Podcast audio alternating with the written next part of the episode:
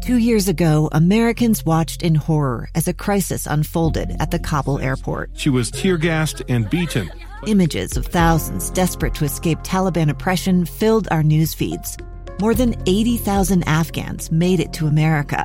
But the story didn't end there. It was very cold. There was no power, no heat. Who would help our newest neighbors? I'm Andrea Smardon. In Stranger Becomes Neighbor, you'll hear the stories of some remarkable refugees who left their homes and their dreams behind only to start over from zero. Their only possession was three blankets. And you'll meet Americans who stepped up to help them. You want me to come when you deliver your baby. What can one person do in the face of an international disaster decades in the making? That's Stranger Becomes Neighbor. Find us at kslpodcast.com, follow us on Apple Podcasts, or anywhere else you listen. Inside Sources. Inside Sources. Inside Sources. Where KSL offers Utah deeper insights on the news. Host Boyd Matheson divides rage from reason and elevates the conversation on issues crucial to our community. On KSL News Radio 102.7 FM and 1160 AM. You're just tuning in, we are continuing to uh, stand by for President Biden to address the nation in relationship to the Afghanistan issue. And we expect now that that will happen about an hour from now at about 2.30 local time. So we will continue to follow that and bring you updates on that here on ksl news radio. Uh, we're going to shift gears for a little bit. And i want to get on to something that uh, this is something that i am a passionate believer in. And it's something i think we have lost for far too long in our country and in our communities and that is the power of apprenticeships uh, you think back to the early days of this country and it was apprenticeships that really created paths forward uh, for individual. Really, that upward mobility uh, apprenticeships were a big part of that. Uh, the state of Utah has launched a new website to help people find apprenticeship.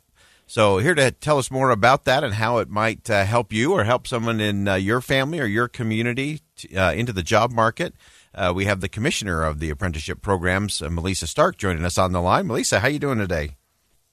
I'm great. Thank you for having me today. Wonderful. I'm super excited about this. Tell us about this new website uh, that the state of Utah has launched focused on apprenticeships. Wow. Um, the apprenticeship uh, website has been uh, really an undertaking in the making for about a year, and we're so excited to launch it. It is called apprenticeship.utah.gov. And we have resources there for individuals that are looking to connect to apprenticeship opportunities. We have resources for employers that want to start apprenticeship programs. And we even have resources for educators to help them understand what a viable career pathway through an apprenticeship program is. And really, our overall goal for educators is to get them to see it as a normal pathway, just as equally value as a four year degree. Because, you know, we all know we need post secondary uh, education. Um, there are skills that are required for um, jobs that will, will take us into the future. They're just ever changing, and apprenticeships offers the opportunity to do that and still get that post secondary education, but not necessarily through the four year degree pathway. So we want to make sure that people are aware of these opportunities that are available to them. And I think it's so important that uh, not only are you focused on resources for those looking for an apprenticeship, uh, but tell us some of the resources for, uh, you mentioned both employers and educators, but employers in particular uh, who may not recognize that uh, this is really a, a, viable and important option for them. Right. You know, we know that recruiters or uh, employers, excuse me, are recruiting all the time. We know that there's a labor shortage. Our unemployment rate is is uh, dipping lower and lower, which is a good thing for Utah, but it can also be a struggle. And I know anyone that's tried to go out and eat recently, uh, they've waited a really long time. Um, but there are also other jobs and new jobs that I talked about that are changing um, with the economy because of technology and because of people working from home. And so this is a way for businesses to recruit talent and to train them to meet the needs that they have today but also it helps them to retain talent. So those individuals that are already working for them that may need skills upgrades, this is a way that they can give them those skills upgrades and keep them employed with their companies. we have seen that individuals that participate in a registered apprenticeship program have a 94% retention rate with their employer after they complete their program. So we think it's a pretty great avenue for them to be able to recruit and retain talent. Uh, I love that. And uh, a lot of us have thought of apprenticeship programs, you know, more for some of the trades, construction, you know, other trades, uh, but they really are expanding into a host of other uh, industries. Is that right? That is correct. You know, there's something to be learned from them. If they've been successful for so many years, like you talked about, hundreds and hundreds of years, we've had uh, uh, these opportunities in the skills trades and mostly the construction world, then we ought to take note of something that they're doing and expand that. And in Utah, we've done just that. We now have apprenticeships available in automotive, uh, diesel tech, and manufacturing. We're even expanding into IT and healthcare. Mm, that's uh, that is so great. I'll, I'll never forget a, a moment uh, with a group of law school students, and uh, there was kind of a question answer uh, with a member of Congress, and one of the uh, more self-absorbed students, you know, made this comment. Uh, really, it was kind of a a self brag question on, you know, I've just finished law school. I just passed the bar. What's your advice to someone as awesome as me? and the response from the member of Congress was, well, all of that work and training has, a, has prepared you to be a really great apprentice at a law school. And I just, but I loved that visual though of regardless of where we are or what profession we're in, apprenticeships and that I guess that mentality of apprenticeship uh, is so powerful and can impact the employee, the employer, and our communities. That's what I love about it. It's a win win win for everyone. Uh, you know, you spoke about the individual as well and how that's a win for them. They're able to receive the skills that they need to be successful, but they're being paid while they're learning.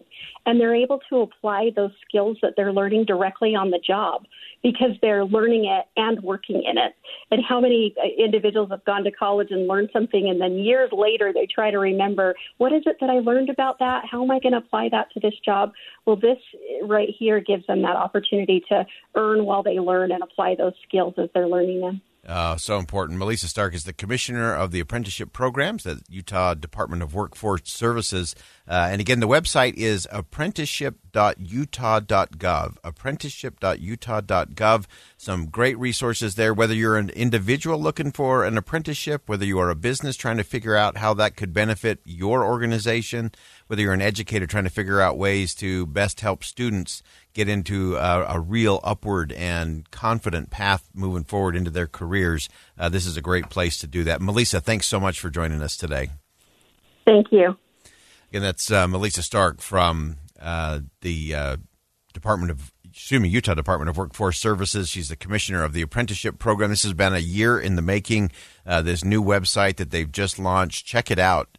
Uh, I am a passionate believer in the mentality and the mindset of apprenticeships not just for the individuals uh, being lifelong learners and choosing a path that's great. It's great for businesses and for organizations. Uh, and ultimately, that makes it great for our communities as well. All right, we're going to step aside for a quick commercial break. When we come back, Andy Field's is going to join us from ABC. He's been following the G7 portion of the conversation today with President Biden. We'll find out what he's learned coming up next.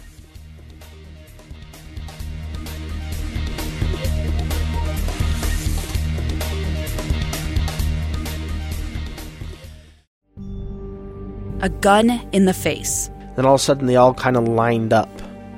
They pointed their guns at me. And this is the point where I thought, I'm going to die today. Started two years of horror for an American in Venezuela. They said, You need to give us your phone and get ready because you're coming with us.